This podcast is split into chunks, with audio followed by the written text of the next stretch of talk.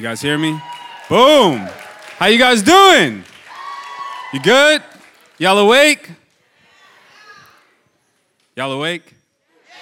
Okay. Yeah, see, we still got people rolling in. Shout out to you. But look, you never know what's going to happen. You know, sometimes you may try to perfectly time your arrival and you don't know what we're going to do that night. So I encourage you guys to, to be on time, to be a part of what we're doing. And that's what we are talking about tonight. I want to talk to you guys about being a part of what is taking place here. I want to talk to you guys about participation, about being a part of something greater than yourselves. This is not the first time that I've mentioned this, uh, especially this year, but I want to really focus in on it tonight, and I want to talk to us about living in community. How are you guys doing with that? Good? Everybody feels like you guys are doing great at living in community? Raise your hand if you're doing great at that. Boom, okay, we got a couple people. Do I have any small group leaders in the house? Boom. Did y'all hear how high pitched that was? Where the men at? Yeah, see? Yeah, you know, we need we, we need the men to continue to rise up. Kings, because that was very high pitched. I need some balance there. You know what I mean? But uh, I feel like our generation doesn't do great at living in community. I feel like we find our little pockets, uh, but we are not doing great at really living connected to one another. And I'm gonna tell you guys, just for me personally, that how I am, I don't naturally do well at this. Now, just so you guys don't think that I'm speaking from a place of uh, just it comes easy to me or just personal expertise or I'm just a professional at living in biblical community. That's not the case. I naturally avoid that. Like, I am the person, like, even when Carl just said, greet the person around you, like, I'm the person that has to be like, all right, yeah, let me engage. Naturally, that's naturally who I am. Now, I mean, doing this for, for the amount of time that I've been doing this, being a part of the church for the amount of time that I've been a part of the church, I've learned to appreciate it. I've learned to enjoy it, but I had to learn. I had to learn that it was a good thing because me not liking it did not mean it was not good for me. When I first got invited to be a part of a small group the very first time, I avoided it like the plague. I gave every excuse in the book to not come to the small group. I would come to services and sit all the way in the back.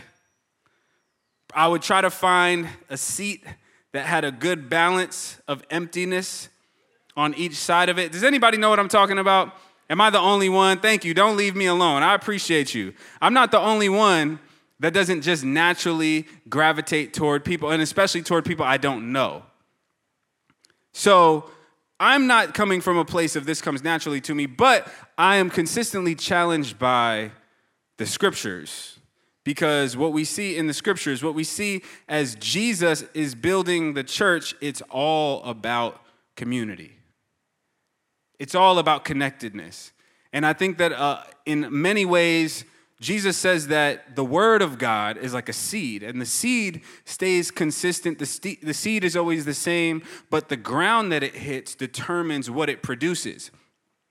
And I be- and one of the types of soil that he describes is a soil where, where weeds grow up with it and, and choke out what was supposed to bear fruit. And I believe that our culture of individualism many times is growing up with our Christian faith and choking it out. And we're not experiencing the fullness of what it's supposed to produce because so many things are running alongside it. And individualism is not a good combination with Christianity because the Bible tells us that God is three in one. So everything starts with community. God Himself is a community united. The Father, the Son, and the Holy Spirit, co equal, coexistent, co eternal.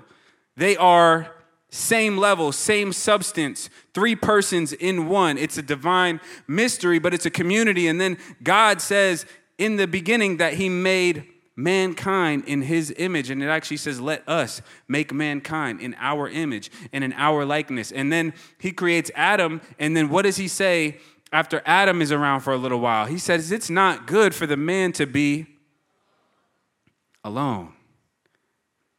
It's not good for the man to be alone. The man was created in the divine image, and the divine image is a divine community. And so the man being by himself is not good because he wasn't designed for that. You were not designed to do life alone. You cannot thrive by yourself, no matter how good you think you are, no matter how talented you are, no matter how strong you are, no, how, no matter how independent you feel, you were not designed to thrive by yourself. And you actually need community. You need relationship. And this is why when Jesus starts his ministry, he doesn't just go around preaching to crowds and then leave like many churches do today. He started off building close relationships with people. The first, pers- the first people that he really goes after are his disciples, the people that he wants to bring close to him. He built a community, a close community around him. He built a community that then he could invite people into. And so when he did preach to crowds, they had a community to come be a part of. And we see sometimes the disciples are described as the 12, but then we also see the 72. And then we also see the large crowds, and there's, a, there's an occasion where it says many of his disciples actually turned away and left him, implying that there were many disciples to begin with, for many of them to have walked away. And so Jesus was building a community, and this is why he told Peter that he would build his church. And so last week we were reading in Luke 5, and we paralleled it with uh, Acts 2, where Peter gives the first sermon, and the church begins with 3,000 people in the first day. And I want to dive back into that tonight uh, to pull out a key concept that immediately becomes evident in their gathering. So I want to pray for us, and then we're going to dive into Acts chapter 2. Father, I thank you for your truth. Lord, I thank you for your love. I thank you that you care for us so much. Lord, and that you brought each and every person here today and watching online because you want them to be a part of your family. You've adopted us into your family. We are members of your household, citizens of your kingdom. This is what your scriptures say, God. We are part of your body, the body of Christ, many members, part of one body. Lord, would you help this to really sink in to our hearts as we study this this year, God? Would you help us to live this out, God? Would you help us to embrace this? Anything that's standing in the way of us embracing this, Lord, would you help us to get rid of it, Lord? Would you bring things to the surface that we need to see? And would you speak to our lives so that we could be who you're calling us to be, and so that we could experience the abundant life that you came to give us by embracing the things you've told us to do. In Jesus' name, amen. All right, so Acts chapter 2, verses 42 through 47 says this They devoted themselves to the apostles' teaching, to the fellowship, to the breaking of bread, and to prayer. Everyone was filled with awe, and many wonders and signs were being performed through the apostles. Now all the believers were together and held all things in common. They sold their possessions and property and distributed the proceeds to all as any had need. Every day they devoted themselves to meeting together in the temple and broke bread from house to house. They ate their food with joyful and sincere hearts, praising God and enjoying the favor of all the people. Every day, the Lord added to their number those who were being saved. What a powerful picture. Luke is giving a description of everything that took place after Jesus left and the, the building of the church and the expansion from the church uh, from Jerusalem out to Judea to Samaria and all the ends of the earth. And he's documenting it, he's outlining how it happens, and he summarizes the beginning of the church with this picture. And my Bible had it titled The Fellowship of the Believers. What had just previously happened right before this event was the Holy Spirit came upon 120 believers in a powerful way and filled them and empowered them. And it was the promise that Jesus said that they were to wait on before they went and did anything.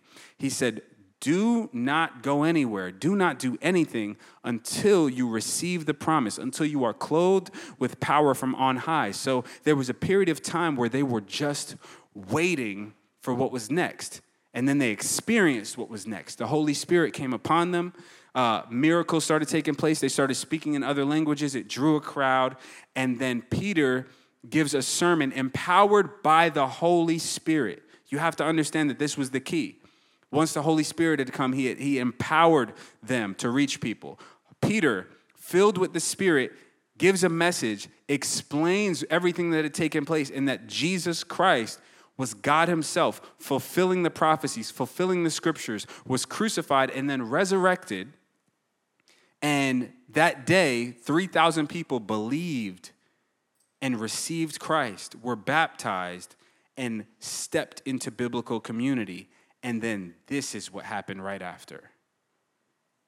For most of us, our salvation experience, if we've had one, has been very much internal and individual. And it's not that we are not in any community, but in many ways, our society, with this individualism choking out the Word of God, keeps us in isolation. And we view community as an option, not an obligation. But the Bible tells us that with salvation, community is an obligation, that you cannot be a part of the family of God and not be a part of the family of God. You, you see that? that? That everything that the scripture tells us that Jesus came to do was about his people and gathering us together and making us one. It's all about us being together. And this is what is dangerous about when we uh, just let Christianity run alongside all these other philosophies because most other philosophies that we're adopting, especially in our country, they're all individualized. It's all about your personal faith, your personal truth, your personal desires. And whatever works for you, works for you. And whatever works for me, works for me. But Jesus is saying that is not how it works, that there is something outside of us, greater than us, that should pull us together. And regardless of what your truth is, you acknowledge the truth because you don't have a monopoly on the truth. The truth just is. Amen? And the truth is, you're better in community than you are by yourself. That is the truth.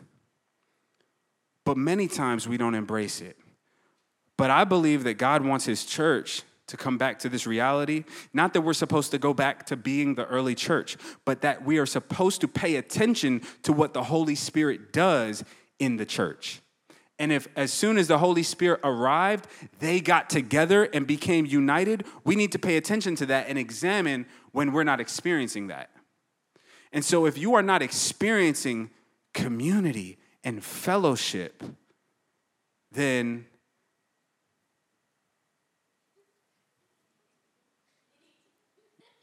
Why? It's either you don't have the Holy Spirit or you're just not stepping into what He's drawing you into. And I think for many of us, it's just that. It's not that complicated. That we, we're not paying attention to that area of our lives. We have the Holy Spirit. Many of us, most of us, If we're coming here, it's because we want God in some form or fashion. Most of us in this room have made a decision to follow Christ, though not all of us, but most of us. So the reality is that most of us are just kind of leaving this area of our lives, not totally unattended, but I don't know if we are fully devoted. Because this says that they devoted themselves to these things. How devoted are you? To biblical community and family. It's a challenge for me. So if it's a challenge for you, welcome. But it's a challenge that God wants to give us the ability to meet. Amen? Y'all not hype about this one. Mm-mm. Mm-mm. Y'all want some more God's got a blessing for you, huh? Is that what you came for? That thing you've been waiting on. That thing you've been waiting on. I'm telling you, that, that God has it for you. That's what y'all want? It's on the way. Those of y'all who've been waiting. Anybody been waiting in this place? Do I have any waiters? That's what y'all want?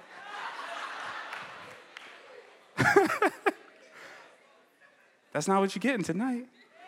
You're getting the word of God because because many times, that, there, and there's not anything wrong with that. God, the Bible says to wait on the Lord. Those who wait on the Lord will re- renew their strength. There are so many great things, but can I tell you that many times we're looking for therapy in ways that we think we need it, and God is trying to give you the answers you need, not the answers you want. So he's trying to bring you the solutions that you need. And the truth is, you need this. All of us want to be a part of a thriving, vibrant community. There are many reasons why we're not, or maybe only a few of us are experiencing it, but the truth is, we all need it. And I believe that that's what God wants for us. He wants it for you as an individual, He wants it for the people around you. And I know that's what He wants for us as a church, as, as a whole. And I know it's what He wants for us as young adults. Because I do believe that He's leading us through the times that we're in. And if you look around at the times that we're in, this is not the time to be trying to figure everything out on your own. We need to come together as a family, come together as a team, and walk through life together as He desires. So here's what I want to focus in on tonight. He says in verse 42 they devoted themselves to the apostles' teaching, to the fellowship, to the breaking of bread, and to prayer. And I want to focus on fellowship tonight. Fellowship is this close association involving mutual interests and sharing. It's a Greek word used there, uh, koinonia, and it, it means fellowship. And you can have fellowship with God, and you can have fellowship with others. And the Bible talks about both. And right here, immediately as they had fellowship with God, it simultaneously resulted in fellowship with each other. And they became accountable to each other and engaged with one another and invested in one another. And the truth is, you and I, we want to be invested in, but we don't always want to invest in. And so, what many of us do is we come to church and we look at all the ways that we want to be invested in, that we wish that we were invested in, instead of investing in. And if all of us took the mindset of I'm going to show up and I'm going to invest in the people around me, then I'm going to be able to be invested in as well. Because if, say, there's just two of us and both of us are committed to investing in, then both of us are being invested in. But when all of us come with the mindset of I need something before I give something, then nobody gets anything. And we all leave unfulfilled. But if we embrace this concept of devoting ourselves, because that's what happened, they devoted themselves. They didn't just wait until everybody else got on board. Said they devoted themselves as a unit. And I believe that God wants us to devote ourselves to close association involving mutual interests and sharing. And then all the other pieces are hinged on that one piece the teaching the breaking of bread and prayer, they were all centered around the fellowship. None of the other things are happening without the fellowship. The gathering is what matters. The gathering is what comes first. The gathering of God's people is the space that facilitates everything else. And so, how do we devote ourselves to fellowship? Number one, we had just put it up close association. Close association. I'm just going to go through the three points in this definition. How do we devote ourselves to fellowship? Number one is close association. How closely are you associated with the people around you?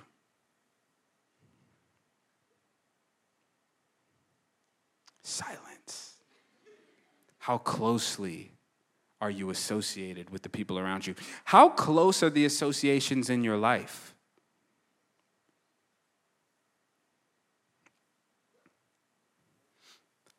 Not criticizing you, I'm, I'm opening this up for evaluation.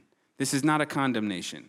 All of us likely struggle in this because society is moving in this way. I hope you guys notice these constant themes that I'm talking about, right? I'm constantly talking about where society is going and where we need to be going because the, the general movement of society is going further and further away from what the scriptures tell us God desires and what's best for us. So, society is becoming more and more immersed in technology, and technology is creating distance and false connection. And what appears to be connection, but what is not true connection. Gabrielle and I, when we were dating, I don't, many of you guys may not know this. Maybe you haven't heard it in a while. We dated for long distance, three and a half years. Long distance, three and a half years, we dated. And can I tell you that being on FaceTime is different than being in person? We can see each other, we can hear each other, but it's different than being in person. And being closely associated cannot truly take place through technology. No matter how advanced technology gets, it will never replace looking at somebody, talking to somebody face to face giving somebody a hug. Those things make a difference in our connection with one another, and God made us that way. And sometimes we're struggling in our relationships because we're not in spaces that are facilitating close association. And as simple as this is, it would be revolutionary for some of us to embrace this concept. What would it look like for you to embrace, man, I need to be around my people? First, I need people, then, I need to be around them. True relationship is only cultivated that way. You don't really get to know somebody through technology. I'm a terrible texter. I'm not bragging about that. It's not a good thing. It's not something I'm happy about. I just don't enjoy it. I would much rather have a conversation. It's much easier from, from my perspective. Other people may not feel that way. But I do appreciate that one thing about me that I appreciate just having a conversation because it fosters better connection. There's so much that gets misread through texts and emails and DMs and all that it's not the same as actual connection. And I believe that God wants us to be closely associated with each other. And we need people in our lives. And in order for that to happen, we have to open the door. You need people in your life. And in order to do that, you have to open the door. That might mean opening the door of your home, opening the door of your heart that means like actually allowing people into who you are because you want to be known, which can sound very deep and very emotional, but the truth is, every single human wants that. You do want that. If you don't think that you want that, then you got so hurt that you've convinced yourself that you don't want that, and you still do. You want to be in a place that you feel like you can be yourself and be accepted and approved of. And we find that in God and then the next place we should find that is in godly community. because God wants us to experience that through our peers as well. And so here's, here's the truth we have to be those people too. We have to continually walk both of these lines what we need and what we have to give, what we want to receive and what we have to give. Everything that we want to receive, we also have to be willing to give. Jesus would say it this way Do unto others as you would have them. Everybody knows it. But look at how difficult it is for us to actually do that. But here's, here's a very important thing that I, I believe for the church. And I've kind of been diving into it here and there in the last few messages, but we have to be the kind of people that represent God well. And we have to be the kind of people that other people want to be around. Because we can sit here and talk about being closely associated and having community and having fellowship. And the truth is, I can talk about it, and then if you go and you step into a group of people and you're treated poorly, well, then this all kind of goes out the window for you. And so this means we all have to take a group effort to embrace this and facilitate this. This is not something that Victory Young Adults staff is facilitating. This is something that Victory Young Adults is facilitating. We all have to embrace what God says His church is supposed to be. And I know that one of the best ways that we can commit to that is by committing to be the type of person that other people want to be around. If we want to build a thriving community, we have to endeavor to be the kind of people that others want to be around. I would encourage taking a picture of this, writing this down, really embracing this and meditating on this. Am I the kind of person that other people want to be around? Because at the baseline, there's an obligation for us to be around each other. But nobody really wants to be in relationship with people out of obligation. I don't want to be friends with you because God made me.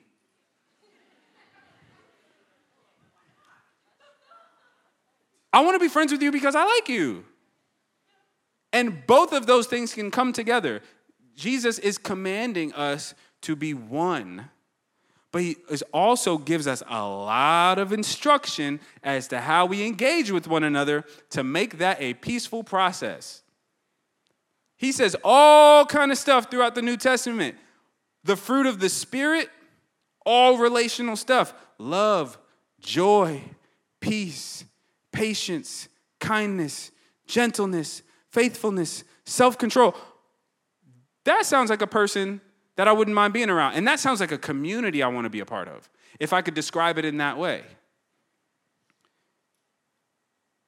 And in case you're not familiar with the kinds of people that people don't want to be around, I'm going to dive into that real quick.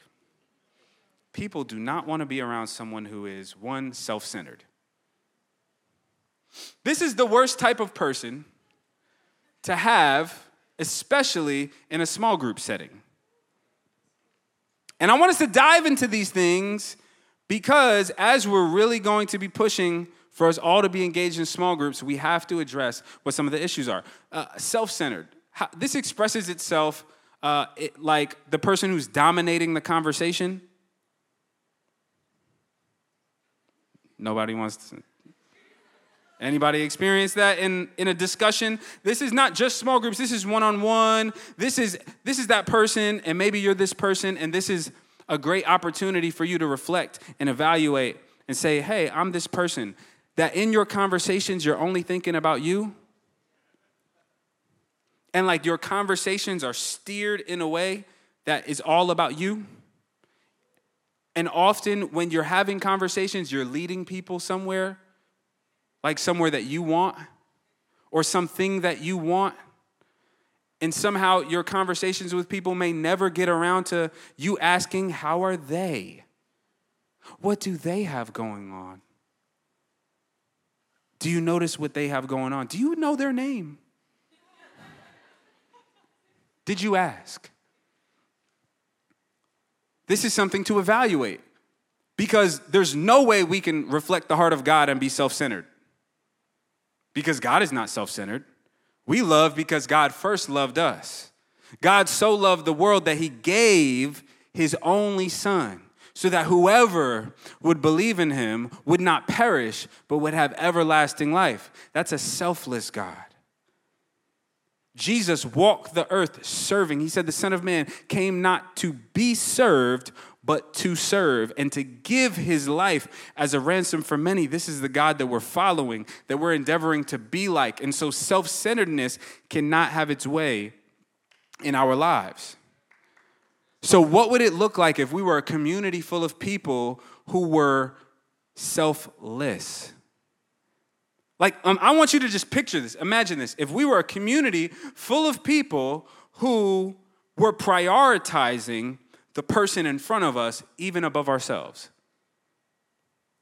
That's what the scripture actually tells us to do to esteem others as more important than yourselves. It's a high call. That's what happens when the Holy Spirit gets involved, though. That's what happens when the Holy Spirit starts moving in your life. And this is why it's also so important that we're regularly engaging with the Word of God because He'll start checking you on this stuff.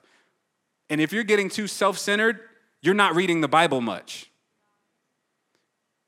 because it's going to frustrate you. And you'll want to stop because you're going to want it to start talking about you more. God, I came here to get some affirmation, some encouragement. I came here for you to tell me that I was right and that everybody else was wrong. And you're saying stuff like, lay down my life, serve, be humble. What is this? It's the Word of God. And this is what the Holy Spirit, this is why a true Christian community would be a light. You guys, you see that? How, how Christian community, the church should be a light. It's stuff like that. Who cares more about other people than themselves? That might be somebody that I want to inquire about. I want to get to know them and, and maybe get to know the God that's making them like this. So nobody wants to be around the self centered person.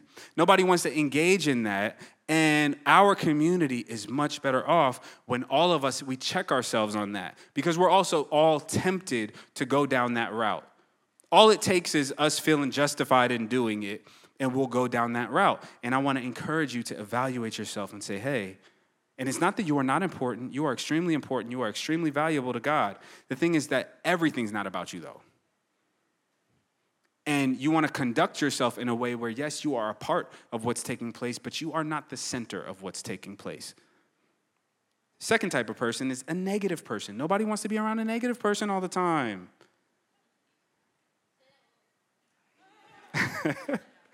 Nobody wants to be around negativity. This is just practical. You don't like being around negativity. And if you do, it's because you like being negative. And then nobody's happy. It's just misery loves company.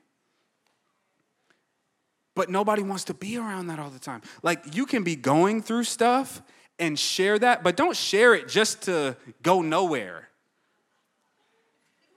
You know, like when you are just complaining about your problems that you have no plan on ever letting go of, like, this isn't me bringing the problem to you so that I can actually get counseled through it, or even this isn't like a pray for me, like I really want you to pray for me so I can get free from this. This is a, like, I'm saying the language, pray for me, but I really just want to voice this problem again and voice it again tomorrow and the next day.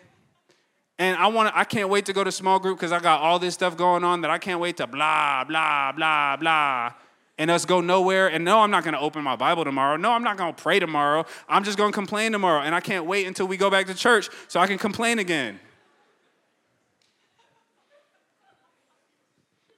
Some of us can go down that road. And that is not what anybody wants to be around. That is not what your friends want to be around. That is not what, uh, uh, if you're looking for a spouse, nobody wants to be around that. That will drive your kids crazy when you have kids. Am I lying? Okay. Nobody wants to be around negativity. And it's not that you can't be honest about the things that are going on in your life, but again, evaluate, take responsibility, be accountable for what you have going on. And the last thing is a critical person. Nobody wants to be around criticism all the time. So don't be overly critical. Endeavor to be a voice of grace and truth. Be a listener. That's how you avoid being self centered. Be a listener. James 1:19 says this, "My dear brothers and sisters, understand this. Everyone should be quick to listen, slow to speak, and slow to anger." That is something that we need to remind ourselves of every day. Because it's much more natural to be quick to speak and slow to listen. But if you want to foster healthy relationships and if you want to be a part of a healthy community, endeavor to be the type of person who's quick to listen to hear. And then when you speak, it'll be more meaningful. But many times we've already decided what we think is going to be meaningful, and we can't wait to share it with people. And no matter what they have going on, and you will be much more effective in your communication with people and in your relationship building with people when you listen to them first and you know who you're talking to. And that's a much better way to actually share the gospel with people to know who's in front of you. Amen? So, number two, the first thing, how do we devote ourselves to fellowship? Close association. Number two is mutual interests. Um, and I'm not going to spend a ton of time here, but mutual interest. It says that, that koinonia, fellowship, is close association involving mutual interests and sharing. Our mutual interest in a church community is not just our hobbies, it's not just our, our cultural experiences. It's not just the things that we like or have an affinity for. All those things can be a part of it. But the root out of a church community is our mutual interest is Jesus. And as simple as that might sound, you don't always find that in a church community. Sometimes you can go to be a part of a Christian community and it seems like nobody here knows Jesus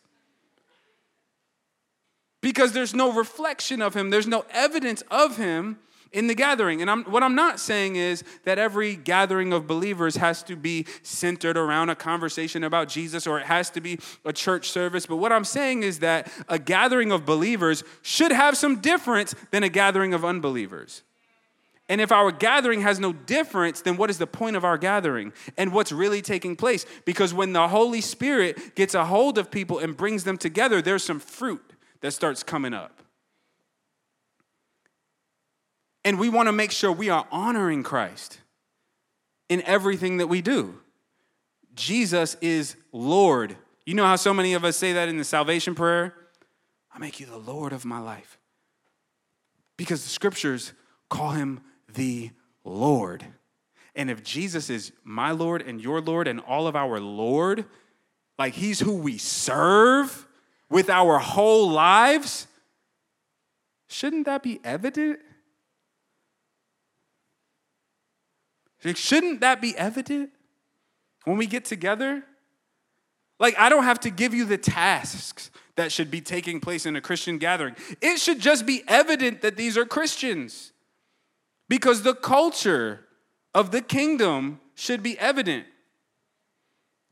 When, when you gather with, with a particular ethnic group, there are some particular differences in ethnic groups culturally that are just evident. Like Gabrielle's mom is, is Puerto Rican and Cuban, and the food is, is markedly different than what I grew up with. The music is different. Like, she's trying to have me do dances that I don't know at the weddings and the parties, and there's just an aspect of the culture. There are aspects of the culture that are just evident. And the same thing should be true with Christian community. We should have a culture that's different and is evident and should be biblical. Amen? All right, mutual interest. And then the last thing is sharing. Sharing. I felt like this was such a great definition of uh, fellowship. Acts 2:44. It says all the believers were together and held all things in common. They sold their possessions and property and distributed the proceeds to all as any had need. And so we have uh, cash registers in the back. I'm just playing. uh, I'm not going to make y'all sell all your possessions tonight. Um, this is talking about something that they did willingly as a, as a result of their love for one another. It wasn't that Jesus commanded them to get rid of everything that they had. It was that when they got in close community, they started seeing the needs of other people around them. And when, when some of them had extra that they didn't really need, they were willing to give up the extra that they didn't need to help the people who didn't have enough. And it resulted in equality. And that's ultimately what was taking place here. And, and it's affirmed even in 2 Corinthians chapter 8, 13 through 14. Paul is collecting an offering from the church in Corinth, and he's explaining to them this Our desire is not that others might be relieved while you're hard pressed, but that there might be equality. At the present time, your plenty will supply what they need, so that in turn, their plenty will supply what you need. The goal is equality.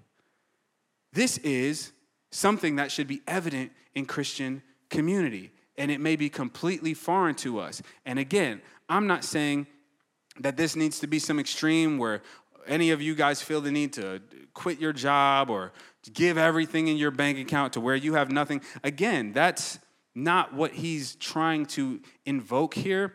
What's taking place is just the evidence of people loving each other. And here's the other thing along with everything else I said tonight, there needs to be accountability on everybody's part. And sometimes uh, that, that's the part that we don't talk about in community. Many times we talk about what people need, and we don't partner that with what people need to do. So here's what I mean. You get in, in, in community with people, right? And we all embrace this, and somebody hears this. Y'all heard what the pastor said. We should have no needs. Well, let me tell you about a need that I have. Can I tell you that each and every one of us also has an accountability and responsibility? And elsewhere in the scripture, Paul also says, Whoever does not work does not eat. Meaning, if you are not willing to do the things that are necessary, that is your fault. And so, one of the greatest things that we can do, aside from and in addition to being sacrificial and willing to share what we have, is also being willing to share honest truth. Here's what I mean some of us need somebody to say, You're being lazy. Some of us need somebody to say, this is not how you're supposed to conduct yourself. You're making poor decisions. But we got to be close enough to people and in each other's lives enough to see it and to have a space in their life to be a voice. Because None of us are perfect. All of us have areas of struggle. All of us have areas that we need to be sharpened and we need to be refined and that we need to be accountable for. And that stuff starts coming to the surface when we start getting close to each other. And the truth is, we need to be loving toward one another and willing to help one another. And so that means, again, if there's a need, I'm willing to be generous with what I have. If I have extra stuff and somebody needs, this is extra stuff. If I have extra time, I can spend time with people. I'm generous with my time, uh, enough to have a conversation with people, to have lunch with you, to get to know you, to help you move, to figure out what you got going on. I'm, I'm generous enough to share my connections with you, my network. Amen? But I'm also to be honest with you which is a which a, a huge aspect of generosity that we have to embrace loving people enough to be honest with them and sharing our story being willing to share our story share who we are share what god's done in our lives. You'd be amazed what takes place as we do that as a regular part of being in community with each other and especially when you're talking about inviting outsiders in you being generous with who you are and what you're a part of and sharing your story. And here's a challenge that I would give you guys. Y'all ready? I challenge you guys to start intentionally sharing your story. Start intentionally sharing your story. That means being in relationship with people. That means on social media. That means sharing your story, especially, I'll tell you one of the lowest hanging fruits, what God has done in your life as a part of this community. Because when you when you are evangelizing to somebody, which is what we talked about last week, you don't want to just leave that person with a prayer. You want to pray with that person, have that per- it, man, if that person receives uh, Christ, praise God, but you want to invite them into something, invite them into the family of God. One of the best ways that we could do that is sharing our stories about how being a part of the family of God has changed our lives. If God has changed your life in this ministry, share your story. Invite people to be a part. And I believe that's ultimately going to be the greatest message. I believe if we could, I would love to see way more clips of you guys on social media than me. I believe that you guys have, that it would be much more effective for more of you guys to share your story, share what's going on. That's gonna make people wanna be a part of the family of God more than a clip of me teaching. Amen? So I challenge you guys to do that. Tag us in it.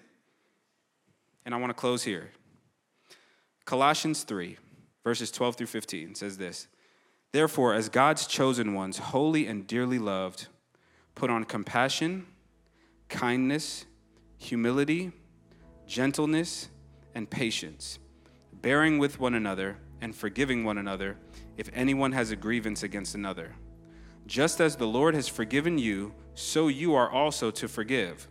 Above all, put on love, which is the perfect bond of unity, and let the peace of Christ, to which you were also called in one body, rule your hearts, and be thankful. There's a way that we're supposed to engage with one another. There's a way that we're supposed to treat one another. And I believe that God has great things in store for us as a community, great things in store for us as a family. I'm very excited for even what's going to take place tonight with our small group open house. And here's the deal I believe that God has life change in store for many of you and for many people that He's calling you guys to reach.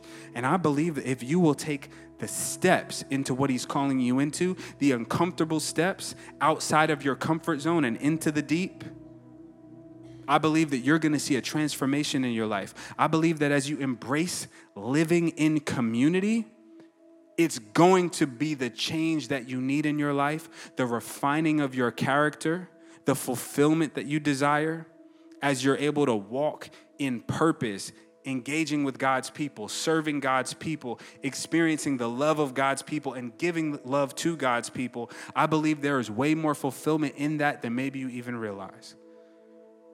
And so I want to pray for us tonight before we move forward that, that God would make this evident in who we are and in what we have going on here. Father, we love you. Lord, we know that you have good plans plans for a hope, plans for a future. God, you have plans to build your church, and you said that the gates of hell would not prevail against it. Lord, I pray for each and every person in here. God, every person who's been isolated, every person who's felt alone, every person who has felt distant, Lord, I pray that you would bring each and every one of us into community, into fellowship, into family. Lord, I bless each and every person who's already pioneering this. God, each and every person who is who has gotten involved to lead a small group, God, who's opening up their home, opening up their time, opening up their schedule, opening up their heart, Lord. Lord, I bless them right now in the name of Jesus. Lord, each and every person in here who's looking for the right people to be around, God, I bless them in the name of Jesus. And I pray for a move of your spirit right now to make connections with people. Lord, I pray that even tonight, divine connections would be made, divine relationships would be cultivated. And Lord, I pray that we would experience the move of your spirit, the same spirit that connected the early church, Lord, and has kept your church connected over these last thousand years. Lord, I pray that you would make a move in our hearts tonight. And Father, for each and every person who walked in here and is not in fellowship with you, Lord, I pray that you would draw them into complete relationship with you right now. If that's you, if you walked in here and, and and you don't want to move forward without stepping into fellowship, into relationship, into family with Jesus Christ, I just want you to place your hand in the air so I can pray with you before we move forward. I see your hand. I see you guys' hands.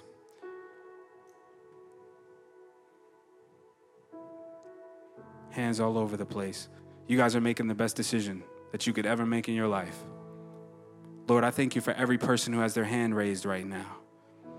Lord, I thank you that you see them, that you know them, that you love them, that you've drawn them here for this time, for this moment, and you are inviting them into relationship with you and into relationship with the body of Christ.